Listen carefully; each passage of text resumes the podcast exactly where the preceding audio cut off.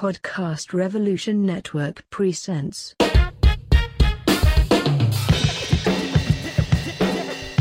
The Way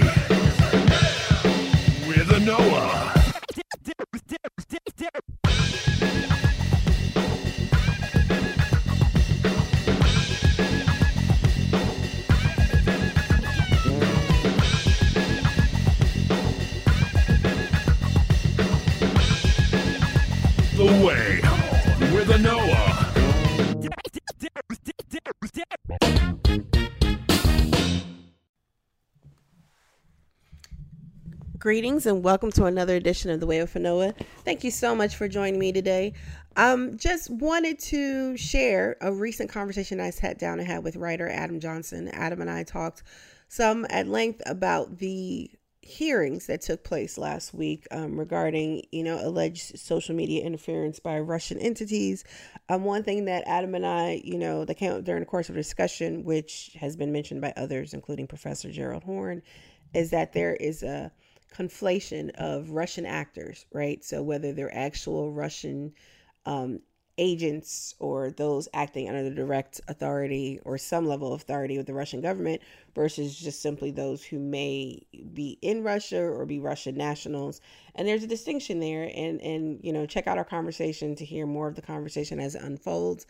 But I really appreciate Adam for taking the time to have this conversation about not just simply this entire, you know, as it's unfolding um, in terms of the social media ads and alleged Russian interference, but also this discussion of transparency and the push that the um, senators were placing on the social media um, companies in terms of you know why would they accept foreign you know foreign you know uh, entities buying ads that were political as if this is, something that happens. You know the the steps that are being proposed to be taken or will be taken down the line um we talk about how that should not apply only to foreign actors. There's a lot of influence and most of it comes from domestic entities. Um even when we look at the 2016 election as a whole we'll see i mean as has been as has come out you know since the days when adam and i first spoke um the the campaigns combined trump's campaign and hillary's campaign combined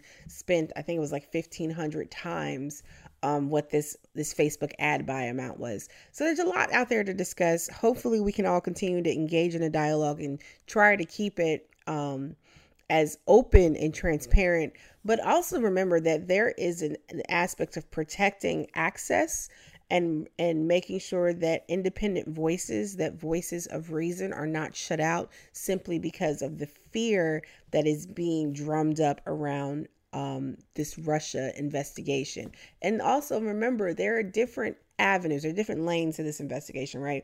There's the the portion of the investigation that involves Trump's cam- campaign specifically in court alleged coordination, collusion, and we're seeing some of that, you know, come down with with indictments some that may or may not actually have anything to do with Russia specifically in the campaign itself. Well, we'll see how that all unfolds. But then there's also this conversation about whether or not, you know, the Russian entities um, were behind the hacks of the DNC, which seems to be pretty much the conclusion of the FBI and the intelligence community. And then the third avenue, I would say there are three legs to this this this race.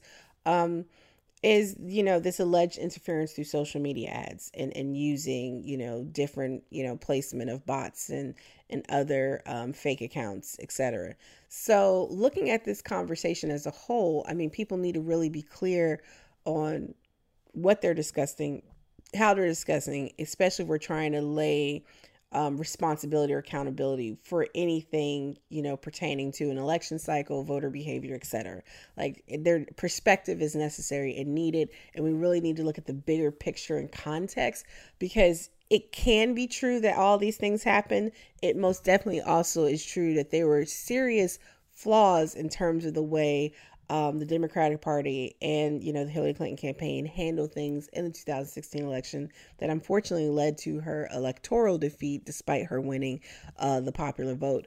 Um, so check out the conversation. Drop me a line. Let me know what you think. Uh, and again, thanks to Adam for joining me on such short notice. Peace. Basically, I had seen your tweets the other day about you know the testimony and the need for while the conversation about about having you know certain rules and stuff over advertisement was slanted and there was a need for greater transparency. And i was like ooh dope. This is a conversation i think would be really cool to have. Anyway Totally. um, because these are points that besides people like you know you and myself and others it's not being you know really flushed out what exactly is wrong um, with the way in which this this narrative coming out of that you know the committee is is is, is being you know uh, passed down and then the way in which the different social media i mean giants basically right? Like are, are jumping on us as in as their new mandate um, so to speak. That aspect of it if you don't mind because um and just you know with your background experience in terms of you know media how we're communicating information like this is being Well, really yeah, it's up. it's the the first off, it's important to understand that there's that there's that there's a lot of confusion as to what these terms mean. So like when Yes, people say absolutely. Russia backed or Russia linked, this is automatically assumed. It's a it's a kind of sleight of hand that assumes it's it, it's like an actual FSB operation. That that proverbial sort of I guess chain of custody is not entirely clear to me, and no one really has interrogated it or explained it. It's just assumed that if something happens online from originating originating from Russia in some coordinated or organized fashion, that that is per se evidence of a Russian intelligence operation. I think that's probably true a lot of times. I don't think it's true all the time. I think it's clear from the actual data that many of this, many of these bots, as it were, to the extent that again we even accept that this is from Russia because attribution can be difficult, but supposedly Twitter, Facebook, and Google have figured out a way of doing it. Um, that that that there's not that sometimes what is simply just an issue of troll farming, which is to like get clicks basically. Right. Because the same things that the same things that are that are allegedly used to kind of sow unrest for political reasons are are not coincidentally the same things that generate revenue that generate ads clicks on ads you know outraging people. Anyone who's operated in in you know lefty left space media knows that you know things about race and racist cops they actually traffic very well. Like they are they generate traffic um, they solicit outrage that's what social media was is social media is built on outrage it's built on indignation it's built on the the high you get in the sense of kind of um, Ursan's uh, activism by by sharing a link saying this this bad cop did this bad thing, and just the same on the right, right? This this is the Benghazi cover up. This is the thing Hillary they don't want you to know about. So it's hard to divorce. Um, it's hard to divorce what is clickbait and what is political kind of sabotage. And I and there hasn't been any effort really in the media at all I've seen to kind of do that to delineate those two things. Mm-hmm. It's just assumed that everything is a Russian intelligence operation and everything's rounded up to the most cynical reading. And this is a trend you see in a lot of the Russia social media reporting is that it consistently rounds up to the most sensationalist, ironically enough. It rounds up to the most sensationalist and ungenerous interpretation of events. Um, absolutely and and that is that to me is indicative of a moral panic. This is a classic moral panic, and that of course there's an underlying there, you know there could very well may be, and I believe that there is an underlying truth to the idea of that Russia was trying to you know sow unrest. Which if you've ever watched or been on RT, you know that that's the entire mo of RT. That's what they've been doing since they started in 2005. Um, it's to it's to basically, I, I, for example, I went on RT once, and I, I haven't been back since 2015. But they, you go on and they, they, they sort of prod you to say things bad about the United States. That's the, that's their entire like, um, mo. But Mhm. you know, frequently that's not hard to do because the United States is bad in, in lots of ways. So, um, they, they, they, they, they, they provide a space for leftists. They provide a space even for some more fringy, more right, more libertarian types, which is, you know, unfortunate. Um, but that's their entire mo. So, so I, you know, where where one draws the line between stirring, you know, stirring up shit to get clicks and to generate ad revenue, and stirring up shit to, and getting clicks as part of some elaborate, you know, psychological operation, um, I don't know. Uh, and I and there hasn't again there hasn't been any attempt to parse those distinctions because nuance to, to, to call for nuance is to be a Russia denialist. It's to be right it's to be a, uh, a stooge. It's to be echoing Putin talking points right right you know, we are at war, capital W, um, capital A, capital W. We are at war, and it's important that we, you know, fall in line. So there's a there's a kind of rush to sort of um, make everything, put everything in the least generous light possible. And of course, the logical the logical outcome from this, uh, for anyone paying attention, is twofold. It's number one, more, um, and this is something Adrian Chen warned about yesterday. Adrian Chen's a writer for the New Yorker. He basically wrote the book on Russian troll farms back in 2014 when this was something that we're talking about, and he actually said that it's important we don't talk about these things as as warfare because the, the, the, the logical implication of this is going to be the hyper securitization of social media, which you're seeing right now, which is which is effectively Congress. I mean, you know, Facebook and Twitter have always had cozy relationships with with the deep state, with the you know CIA, NSA, FBI. They they um, they've always had a, a very mutually beneficial relationship in many ways. But what you're seeing is a kind of more overt taking over of those processes and threats by Congress to take over those processes um, that you saw in the buildup, also with the ISIS recruiting panic of 2014 right. and 2015. Um, so we're talking about backdoor access to direct communications. We're talking about um, you know you, government oversight of certain trends. I mean, the, Twitter themselves said that there was that the that the hashtag um, that the hashtag DNC leaks was taking yeah. was that they hit about half of those posts. Now they say they were bots, but you know how do they know that? Um, do I think there were many bots, many of which were Russian, that were meant that were trying to stoke t- terrible things about Hillary? I believe so, absolutely. Anyone who's operated on Twitter can can sort of smell a Russia or or uh, kind of uh, there's kind of like a Russian ideological bent, which is faux left, but really just you know conspiratorial. Um, you know, one of the reasons I stopped going on RT or because I, I, I went on once was that they you know they'll tweet out things that are kind of overtly anti-Semitic. Uh, they reference you know George Soros as uh, uh, and making a reference to um, a reference to um, a pound of flesh, which is of course an anti-Semitic canard. So mm-hmm. they, they, they kind of are just there to stir shit up, you know. But at the same time, there isn't any effort to kind of um, understand why something like these bots and these hashtags and Russia Today in general succeed in this environment. It's because we have a very we have an independently cynical and very um, I think skeptical and very disillusioned young population and amongst both the young people and also obviously African American communities, Native communities, Latino communities, and that people have found a way to exploit that either for clicks or for or for political ends. And I think that you know that's you know something we need to talk honestly about. But I, I don't again I, I think that the idea that everything is a Russian psyop has gotten so ridiculous because it it it, it assumes that there was nothing there to exploit to begin with, or rather it right. down fact. Well, I want to stop you right there first because I think you, you raised several really good points. But like one thing that you said that I mean, just to back up a little bit, is about you know the bots and how we can see certain things, but the lack of nuance in this narrative, right? And about whether or not there are things that were actually you know an attempt by some entities to influence politically or sow discord versus just regular you know, troll clickbait stuff, which we're inundated, way, uh, inundated, inundated with across, you know, mediums, you know, from several different stuff.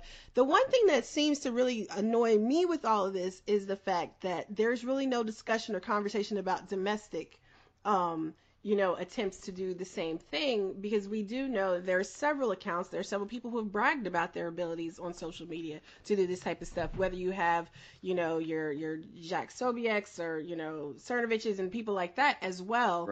Um, there are folks, you know, on on the left that have built really large, massive um, you know, social media followings who were able to direct information in a particular way. I mean, there were different ways that social media did, you know, uh, influence the share and direction of information and meme, you know, there were meme wars. There was all types of stuff that happened in, in the the the uh, primary process in particular, but across the election, it seems like to have a real good understanding of just how Facebook or Twitter or any of these mediums actually quote unquote influenced our elections, you would have to look at the entire picture um, and but to really draw any conclusions about what degree social media influence actually played in our elections in terms of any propaganda or memes or whatever information was shared, we'd have to really actually do an analysis of both foreign and domestic, you know, on quote unquote all sides to really get in a sense of how things, you know, were influenced and maybe even look at comparable voting data, you know, in, in different states and stuff. Like it just seems like there's so many conclusions being drawn without any real substantial information. Well, any information of substance really besides the fact that a hundred thousand was spent on some ads on Facebook and there were however many uh, bot accounts expelled from Twitter. Like there doesn't really seem to be anything more to warrant yeah, the level of. There, this is all very uh, this is all very meta. Um, mm-hmm, so mm-hmm. what what they what they um, what they want to show is they want to show that um, there was intentionality on behalf of Russia, whatever again whatever that exactly is, Um, and that's all they really need to show. They don't actually need to really show the scope of the problem. So, um, for example, um, uh, you know, in, in terror FBI cases in the United States, you have to, you don't actually have to show an underlying terror plot. You have to show mens rea. You have to show the, the guilty mind to, to commit terrorism to get a prosecution. hmm It's not true in Europe. In Europe, there actually has to be an actual plot. So, like for example, in the United States, the FBI can basically make up a plot concocted by the weapons and set someone up. And as long as they like have the intentionality, that's all they need to get throw someone in jail for 30, 40 years. hmm Now, I think there's a similar feature with the Russia, quote unquote, Russia influence, where all they need to do is show the intent, the actual effect, the actual consequence of these alleged of this alleged psyop operation, um, is is not um, is not um, ever really needed to be proven. All you need to do is show that there was a plot, right? A plot to undo America, or whatever. The problem with this is that a lot of this is rather banal. Russia has been doing this for years, and we do it, by the way, all the time in other countries. And this is something that's completely omitted from the conversation, Right. which the U.S. doing in, you know, oh, this is what aboutery, you know, whatever that means. But if you're going to have an intellectually honest and non-jingoistic and non-nativist conversation about social media, you have to be honest about what the United States and other countries do as well. Uh, the U.S., Britain, and Israel have been reported to have bot armies and troll armies and Russia and, and social media persona. There was a anonymous leak in 2011 that detailed uh, that detailed um, how HBGary was selling selling very advanced persona management uh, software to the United States Air Force. Uh, this involved multiple layers of verisimilitude, from um, you know sort of cheap looking generic bots to all the way up to they could manufacture corporate documents and make up fake corporations. And if they, they needed to, they could produce a fucking person to look like the person that they've created. So, um, you know, to the extent that was just HBGary blowing marketing smoke up the Air Force's ass, we don't know. But we have lots of evidence from around 2010 and 2011 that the United States has has incredibly advanced and sophisticated forms of of of online persona. There was an RFP the Air Force sent out in 2010 that asked for a, a control system where one Air Force um, cadet could control up to 50 different accounts at once. Now they'll say, "Oh, this is to fight, you know, social media um, propaganda for Al Qaeda or whatever in Iraq or in Afghanistan, or you know, there's always a kind of military um, component to it. But that's the same way that uh, Russia views this. So um, the State Department just allocated 180 million dollars to um, the the the uh, to the State Department to um, effectively fight Russian and ISIS propaganda on Facebook with, and they do not need attribution. So just as we're, you know, if we're going to talk about attribution, talk about disclosure, who's paying for ads and who's paying for content, then that just that discussion has to involve the United States doing the same thing. But of course, they're never going to do that. So what they're going to do at the when when all this is done, and I'm pretty convinced of this. Um, uh, I'm pretty convinced of this. I'm convinced that they're going to have laws preventing foreign uh, ownership of ads without disclosure, but but have a huge big fat carve out for um, uh, for um, American the American government, which which has already been doing this and has been doing this for years. Yeah, absolutely. I mean, and I think that's a really strong point. You know, people be like, like you said, you know, what about us and whatever that's about. But like, I really do agree with what you just said in terms of the domestic carve out portion because this is being completely ignored. When the first, when the Oh, conference, It, it was it was an issue uh, for like 10 minutes back in Yeah. 2011 when the Guardian reported the, the I mean the DoD has a 200 million dollar operation running fake accounts over they say overseas or in foreign languages and I think that's probably mostly true. I, I don't think they I don't think they probably do English although you know the CIA or NSA may be different stories. But the two- you know 200 million dollars you know when BuzzFeed first reported on on Putin's um, you know troll farm the budget was about a, a million and I'm Mhm. sure it's probably 10 5 10 20 million but it's still nothing compared to 200 million a year. Um, so based on just sheer scope, um, it's also an issue of sophistication. The reason why you can find quote unquote Russian bots is that they're bad. By definition, good good online persona cannot be detected, right? Um, by definition, really good. If you if you know anything about how online persona management works, if it's really good, by definition, you really can't tell. That's how it works. So there's there's also a degree of sophistication that's not really being talked about. Um, so uh, you know, I, the, the, the, and not, you don't want to get too Philip K. Dick, but there's, you know, there, you know, it's who, who's an android and who's not. The reality is that none of these people know. No, they don't. We have lots of evidence, by the way, that the FBI runs fake, uh, tons of fake profiles people into ISIS traps. They're, and the only reason we know this is because they have to reveal it when they go to federal court to try to indict them on terrorist charges. So you have the case of Basit Javed Sheikh, who's a 29 year old uh, in uh, in North Carolina. They created a fake persona who was a Syrian nurse in uh, in uh, with with Al Qaeda. Uh, the FBI agent posed as this person. They had fake they had fake uh, Facebook pages. Uh, there was the case of of uh, um, of a 19 year old gentleman in Aurora, Illinois, who was recruited, who was who was um, who thought he was signing up for an email list with Al Qaeda, and they had produced fake. Um, they not only had produced a fake Al Qaeda website, they'd produced a fake Al Qaeda listserv and a fake Al Qaeda video. Um, so how many people you know have seen that? How many false positives are there? When talk about fake social online media, they don't talk about the fact that we have lots of you know it's it's it's sporadic, but we have lots of evidence that the United States government has a pretty elaborate form of of, of online social media persona. I've written about it several times. We just never talk about it, and we never talk about it because it's assumed that it's for good, you know, it's for non-sinister reasons. But you know, in, in 2013, the Smith-Mundt Act was repealed or partially repealed that permitted the U.S. government to propagandize domestically. I wrote a piece about I wrote a piece in the Nation about it, which you know you can link to or whatever. That mm-hmm. goes into detail about how nobody this law this law is never enforced. The last time that the, that the Government Accountability Office enforced a law against domestic propaganda, it was because someone who worked at the Obama administration was promoting an EPA program that they viewed as being partisan on on, on her Twitter account. So, you know, there, there's this whole there's this whole fucking rabbit hole of, of of psychological operations. I mean, of course, the United States created a an entire fake media platform in Cuba in 2010 to stir unrest. We infiltrated the hip hop community in Cuba to stir unrest. Um, there's the thing that there's nothing that Russia's done that we don't do tenfold and, and do way way better than they do. And that's the thing is that Russia's very bad at this. Like most of this is really shitty. Um, if RT was at all sophisticated, they would they would try to they would make more of an effort to like do what what what Al Jazeera does, which is to uh, occasionally permit lines that aren't aren't aren't completely in sync with the Kremlin line to mm-hmm. give the mm-hmm. appearance of objectivity.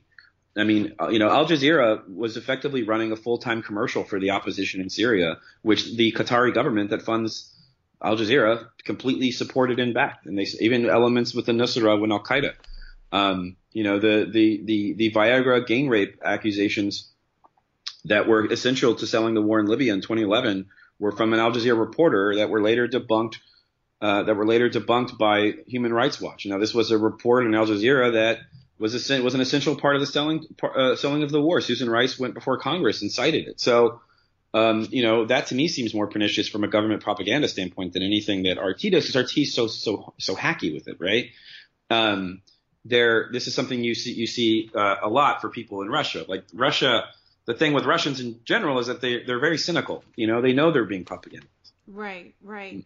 And they're very tongue in cheek about it. Uh, whereas in the United States, you have the opposite problem where we're we all think we're hip and what we're getting is objective reporting. And of course, the the, the latter is is is typically more more um, more effective than the former.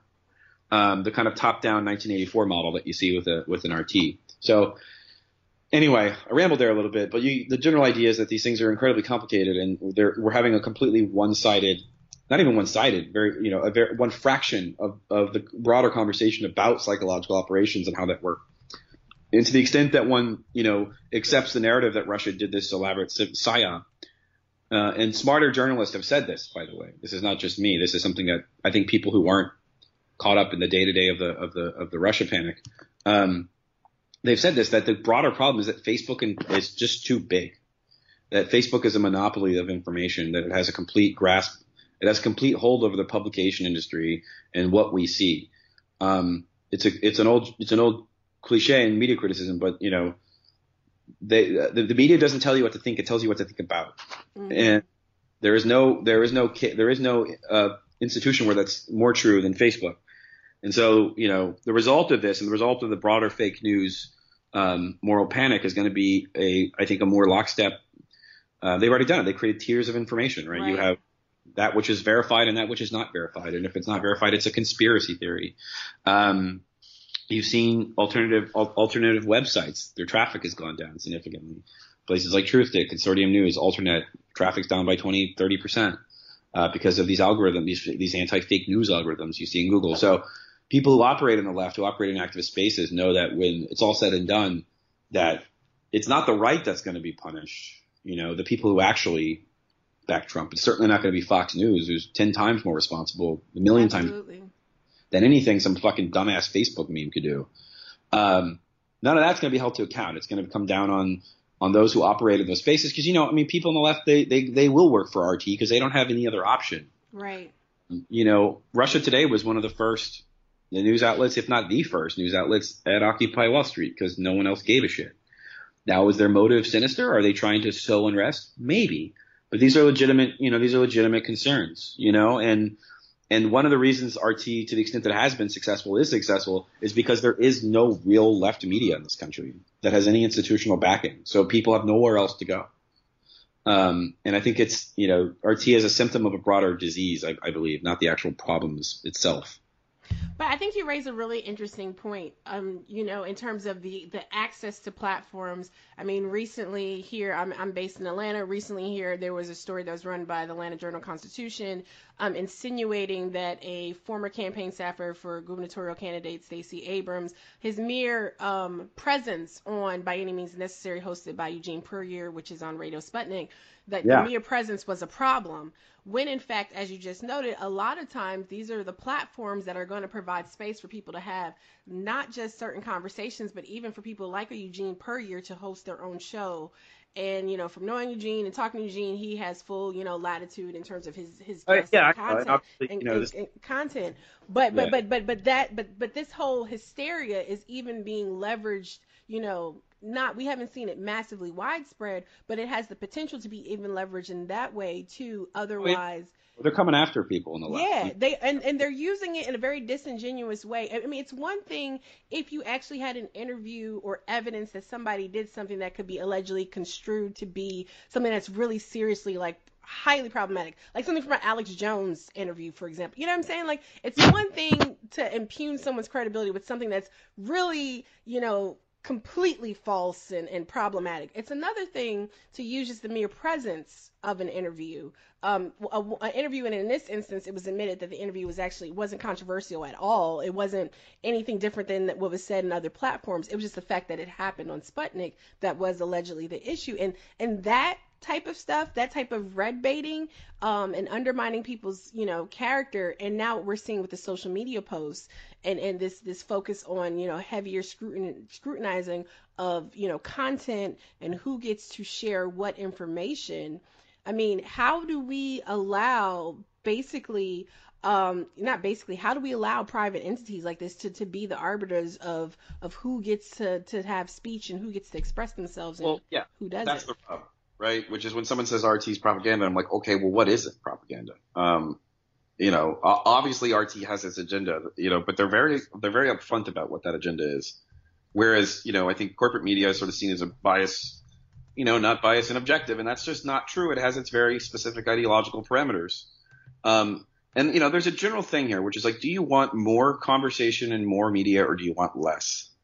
Mhm. Um, do you want to have, you know, again, the more fringe websites that are that really do question? Do you want Black Agenda Report, Consortium News, Alternet? Do you want these websites where leftists can go to maybe push the dialogue in a, in a way it wouldn't go otherwise? And they they want to get rid of that. They want to snuff that out. Um, and the fact that there's some foreign backing to it. I mean, the irony is this is just mimicking what what Putin himself did in Russia in 2015 when he when he outlawed foreign investment in, in media uh, and made people who worked for foreign investment in media, or didn't outlaw investment in foreign media, sorry, he outlawed, he made you have to register as a foreign agent, which is what precisely they're doing to RT and Sputnik right now. Um, because in 2011, lots of the groups that were protesting and lots of these organizations were, they did have links to and did have funding by the U.S. State Department and by a lot of these, uh, these, these parallel spook show groups like NED and all these, and, and, um, you know, a lot of Soros back groups. Um, obviously, Soros spends a lot of money to kind of, you know, do he does what he calls promoting democracy, but of course it's it's you know it's though for those in those countries like Russia and China and so forth, it's seen as more sinister, uh, fair or not. So I mean, this is a game that's been played for decades. It's been played since the Cold War. It's been it's been played since the CIA ran the Paris Review in the 50s and 60s. Um, and you can again, it's it, no one wants to have an honest conversation about psychological operations and how governments and corporations manipulate people because it's a really really complicated topic and it's something I try to parse every day and I still, you know, I don't even get one percent of it. Uh, what they want to do is they want to they want to turn everyone into an, a, to a jingoist. They want to turn everyone into a, na- a, na- a nationalist who says no. Uh, American government funded media is good. Uh, the 180 million dollars that the State Department set aside to fund in part in part journalists in, in the United States, which they're not disclosing by the way. Um, Right. that that's okay, but this thing from the evil Ruskies is bad because something something human rights, something something he kills journalists, or so there's some other arbitrary moral carve out that they that they uh, contrive. And um, it, the, the inevitable effect is people like Eugene and people like Chris Hedges, who I think work at who work with Russia, you know, linked media because they literally have nowhere else to go, um, and they want a platform. You know, RT provides a platform. It provides you a YouTube channel. It provides you a television channel. Um, that um, that these people become, you know, non Russian agents. That they become per se Russian agents who are not worthy of of ta being taken seriously.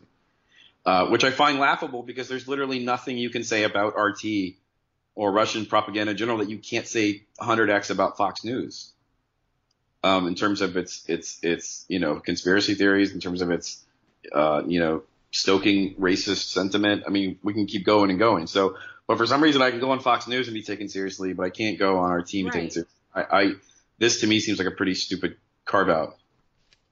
Right, and I mean that's actually a really good point. Where, especially when we go back into this conversation of influence, um, deflection, you know, misinformation or disinformation campaigns, rather. When you look at the stuff that's coming out of Fox News or even major, you know, right alt right accounts right now. I mean, even this supposed uh, mass and Antifa massacre that's supposed to be happening Saturday, right? I mean, there are stories and narratives that are promulgated from these sites domestically, from Fox News, which is, you know, allegedly a legitimate news source.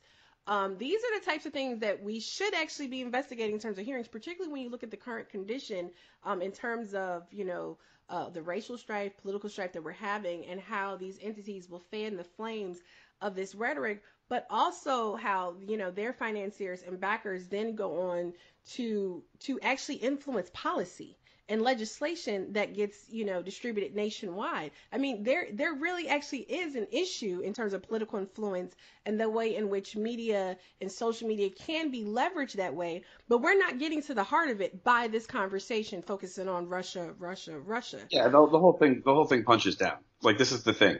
Like I, I, I think a leftist is fundamentally defined by an instinct to want to punch up. Hmm And, and that's the difference between someone on the right and someone on the left. The right always wants to punch down. Um, and to do that, they create a kind of faux class structure where, you know, power is not within the, hel- the hands of the rich or the few, you know, the elite 1% or whatever. It's actually in the hands of a, of a Soros Islamo cabal of Black Lives Matter, you know. So they create a kind of false class warfare. And I think that the left's desire to punch up is being completely unserved by this whole Russia panic because, you know, who's who's the great boogeyman here? It's it's it's you know, you, we find yourself you, you find yourself nodding in agreement with with you know Bill Kristol and George W. Bush and John McCain and the kind of most vul- vulgar, violent extremists within the national security state. I think you kind of sit back and say, well, okay, maybe this is not really where I want to be. And uh, some people on the left try, have tried to carve out a place where, like, you know, oh, we should hate Putin because he's an oligarch along with Trump. And it's like, yeah, I mean, I think it's good to, you know, hate Putin. I think that's probably healthy. But you have to understand that in doing that, you're you're you're you're really you're you're re-legitimizing some of the most, I think, vile elements within our within our media and our government, um, like warmongers, like people in the Republican Party who want to go to war with Russia, and you have to be very careful about that. Um, now, at the same time, of course, you don't want to you don't want to sit here and act like you know Russia's this somehow this beacon of liberalism or leftism. It's not, of course.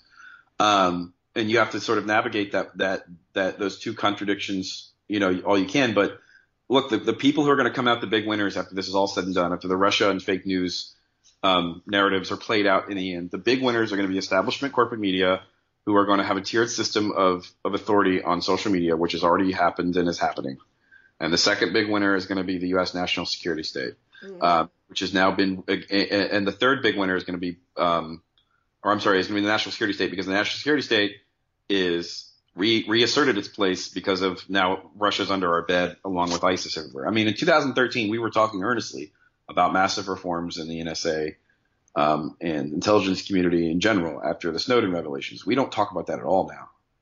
Um, ever since the great ISIS recruiting panic of 2014 and 2015, and ISIS is under your bed and is going to kill us all, and all the you know contrived FBI plots um, that have been carried out that of course have a, a, a psychological toll after you know several years.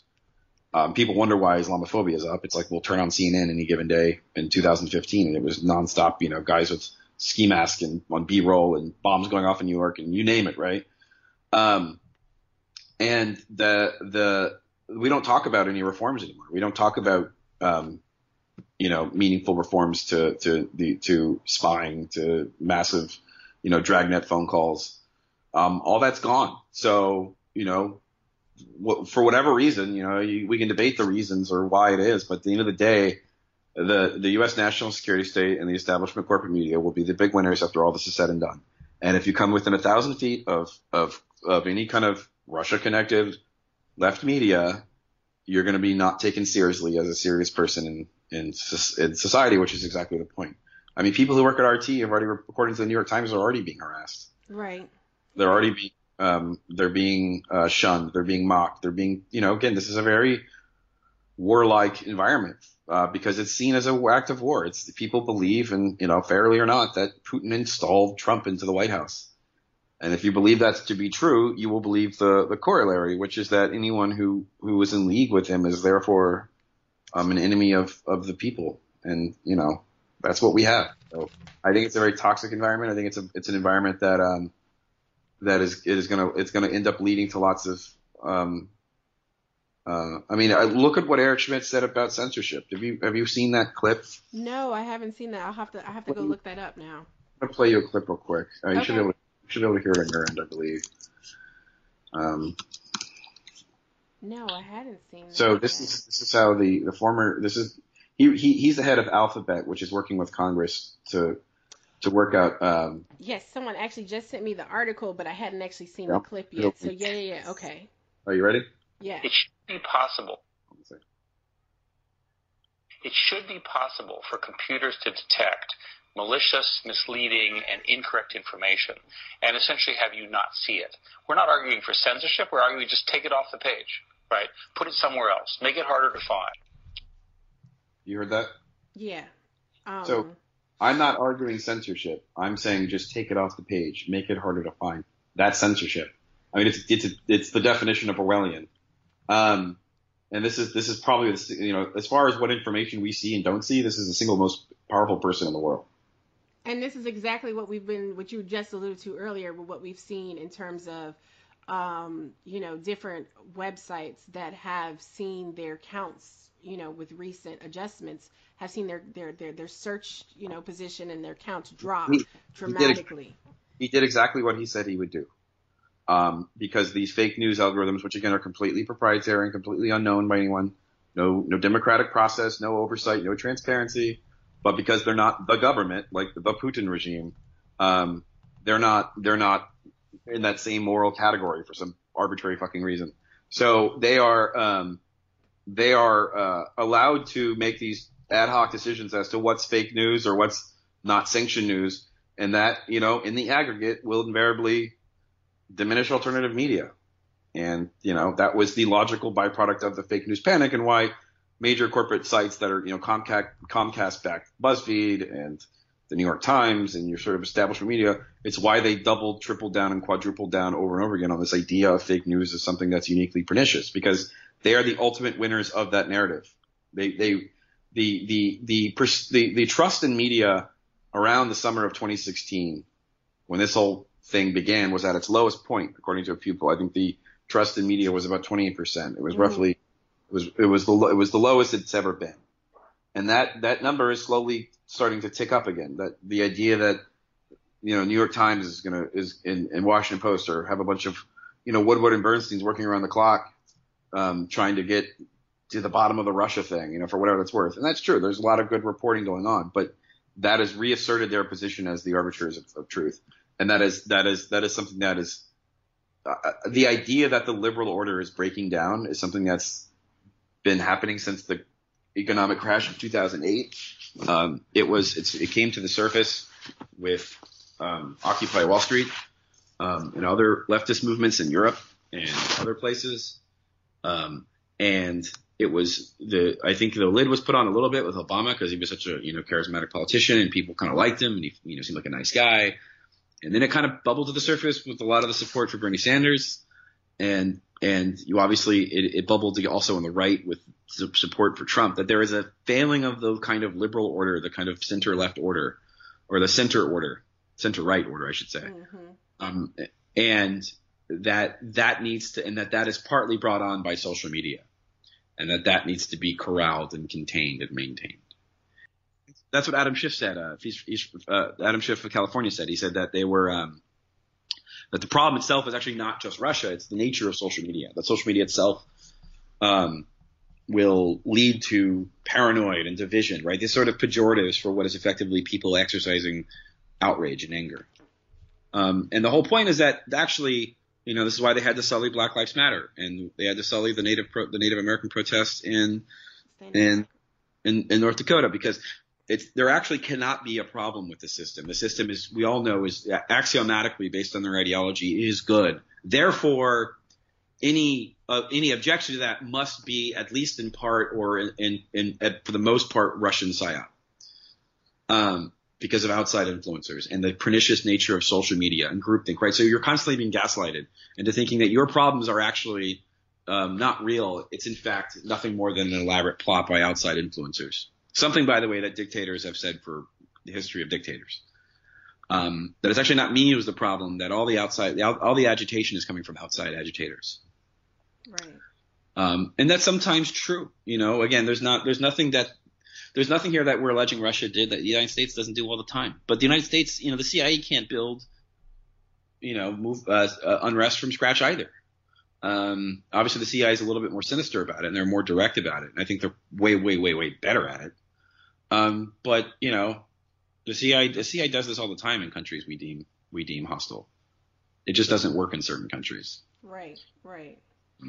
The CIA, you know, the CIA had a had a large part of of, of some of the um, quarters of unrest within within Syria. Um, obviously funded and armed the opposition, but even before that, through some of the soft power mechanisms.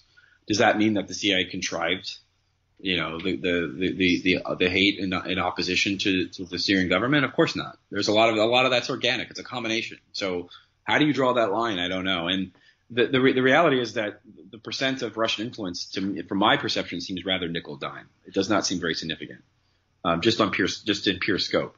Um, you know, they're not directly funding political parties like we do. They're not. Um, they're not. Their social media psyops seem pretty transparent, and I know this because we can figure out what they are. Um, so I, it seems like they're a fairly half-ass um, and I think um, unsophisticated way of influencing an election. To the extent one even buys that, you know, they buy the whole story. I, you know, I don't even know that that's all true. So. Right, right. I mean, definitely, you know, as we wrap up here, like I really do appreciate what you just said too about just even the level of sophistication of the conversation, and it was just really interesting just during the, uh, and I use interesting as a when I can't find another word to really describe it, but it's really interesting. I think it was Senator Franken was talking about the sophistication of this whole thing and how Facebook didn't know that because you know rubles were being used that there were Russians posting ads, and I'm just like, what part I'm I'm not really like when you talk about the sophistication. I'm like agreed because there were there were there were there were a few accounts where it's just like uh, okay, you know, didn't know that that directly.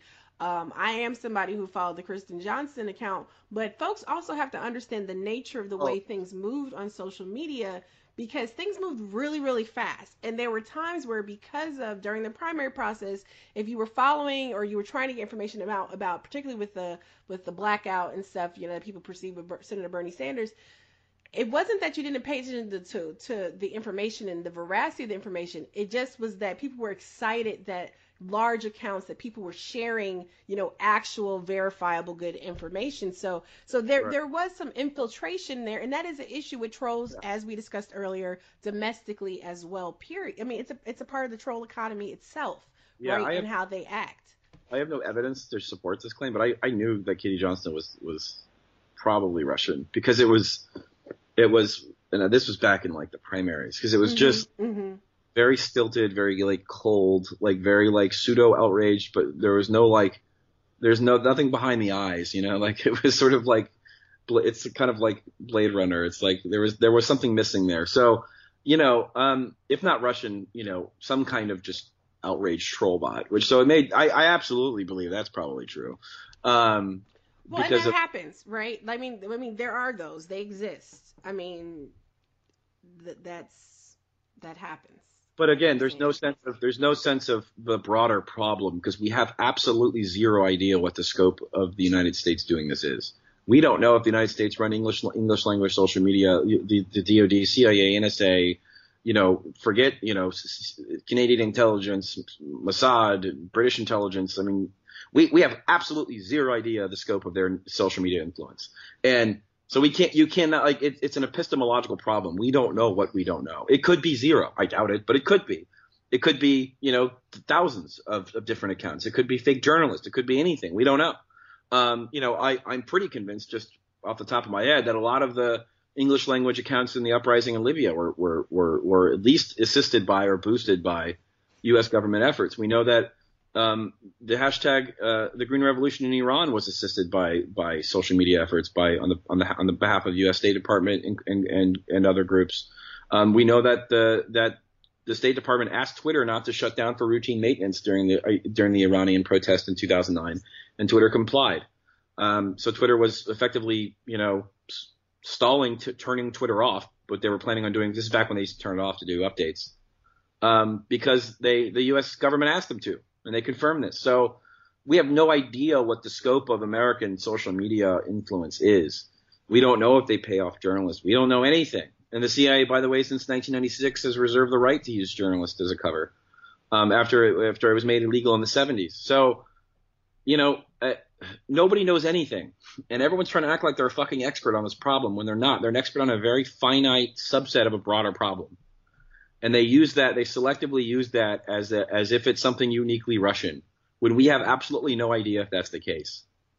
We don't. We have no idea what the U.S. government does because no one's bothering to ask. No one's Right. bothering to ask if the Global Engagement Center that was created last December uh, uh, uh, on on, New, on Christmas Eve by the by the NDAA, which uh, you know which has a budget of you know 180 million dollars and soon to be 280 million dollars. No one has asked what the scope of that is, who they're paying off, what they're doing with it. We don't know um, because if, if we interrogated American actions with one one thousandth of the vigor we do Russian actions, we would we would be a far more healthy democracy. But we don't do that.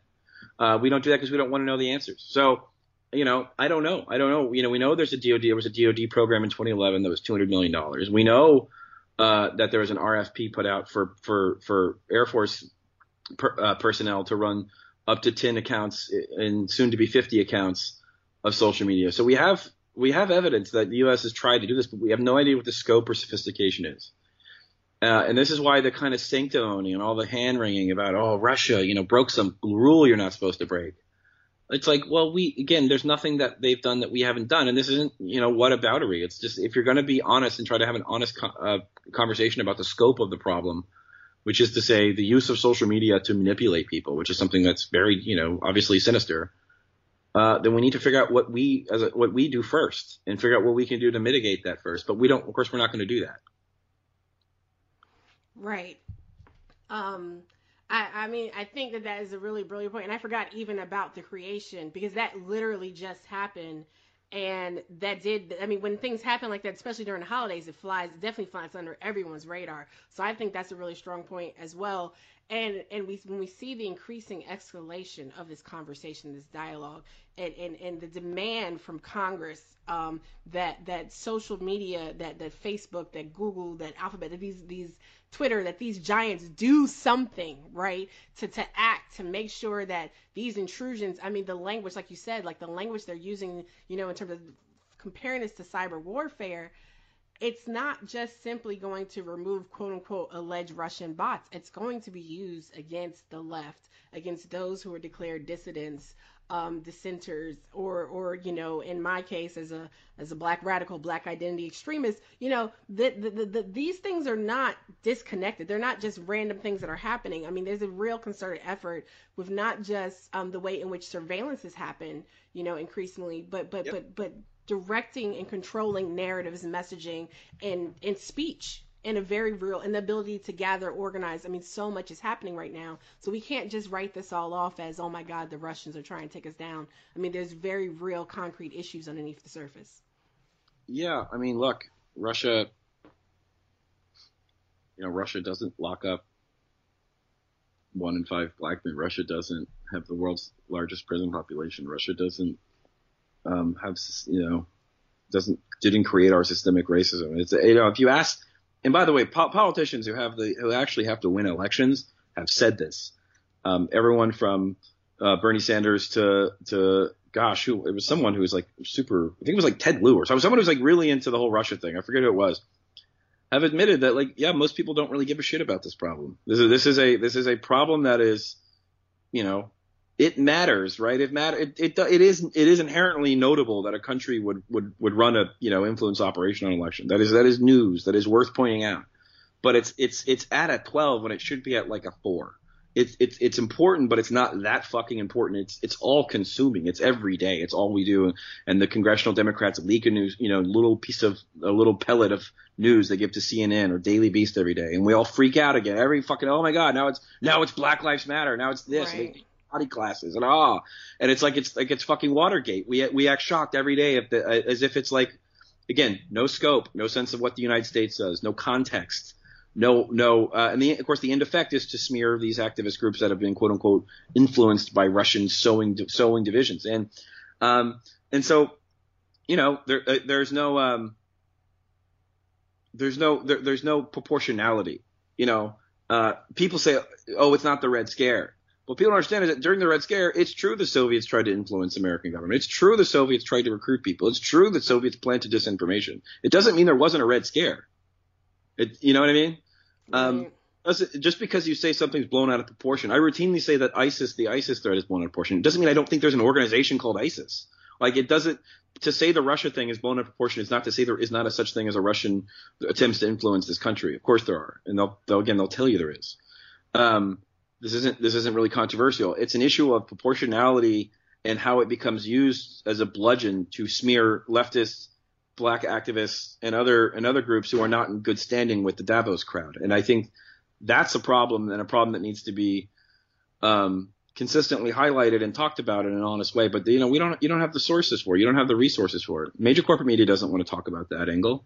They they want to they want to they want to you know reprint what the latest piece of outrage pellet the congressional Democrats and the FBI and the CIA hands them. So we're going to keep this story up for another two years, and we're going to have the all the hand wringing, you know, and every journalist with the blue check mark is going to share, you know, share an article going, whoa, you know, that's what they always do. Whoa, boom, wow, right. Russia this, holy fucking shit, fuck, and it's like, all right, dude, like, you know, we get it. Russia tried to like fuck with our election a little bit. Um, they basically just did what they did, we were doing with RT, but did it on steroids and and introduced some social media components, and it's like, you know, okay, now what? you, I mean, you had you had Paul Begala on CNN saying we need to bomb the FSB. I don't know what they want us to fucking do. Of course, what they want to do is just give them more money to do the same thing in other countries, and quite frankly, to do it domestically, since that that division has been completely eliminated both in law and in practice for for four years now. No, absolutely, absolutely, and I mean, this has been the type of conversation that we need to see, that we need to hear, that we need to be having in terms of all this information as it comes down. And also, when we're talking about election interference and influence, and like you started out in the very beginning about when people say hacking or when they say these different languages, a lot of people aren't digging in deep. They're not doing the work to actually understand what these words mean.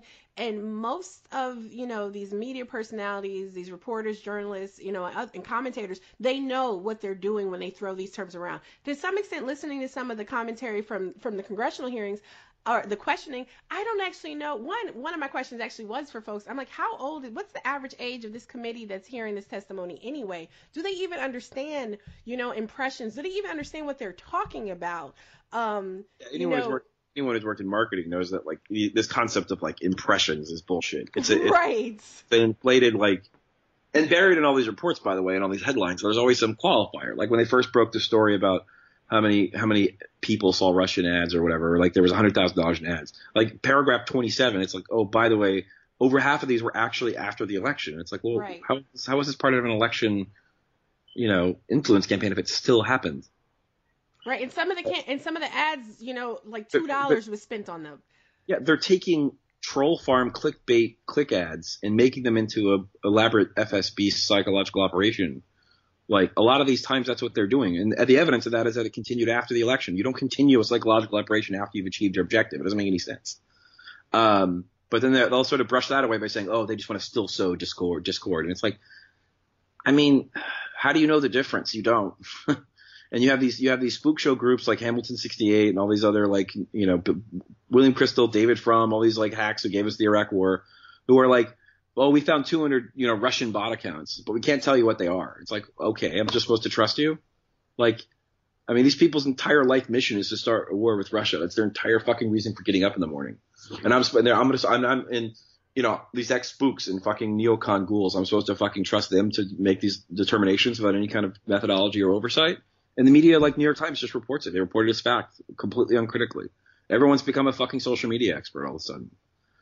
Um, and again, it's just there's a fervor, there's a buildup, there's a there's a, and you're not allowed to question. If you question it, you're a fucking Putin stooge. Mm-hmm. Mm-hmm. Mm-hmm. It's that's such a dangerous place to be because it's the worst place you want to be. eh, Having lived, you know, having been in uh, college and high school right after 9/11 and during Iraq, you've, you've seen it happen. Absolutely.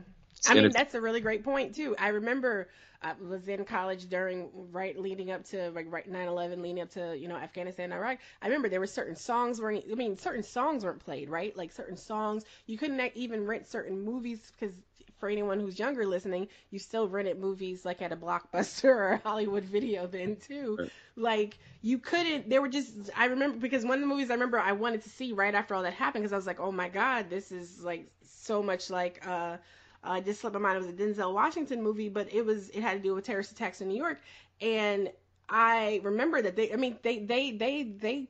There were certain things that were just completely wiped from our ability to view, hear, read. I mean, that's when they started tracking people's books at the library. I mean, just all types of stuff started happening in the name of you know uh, national security, and Yeah, it's been a, and a lot of it's a crock of crap. Um, yeah, that's what we. I mean, that's where we're at.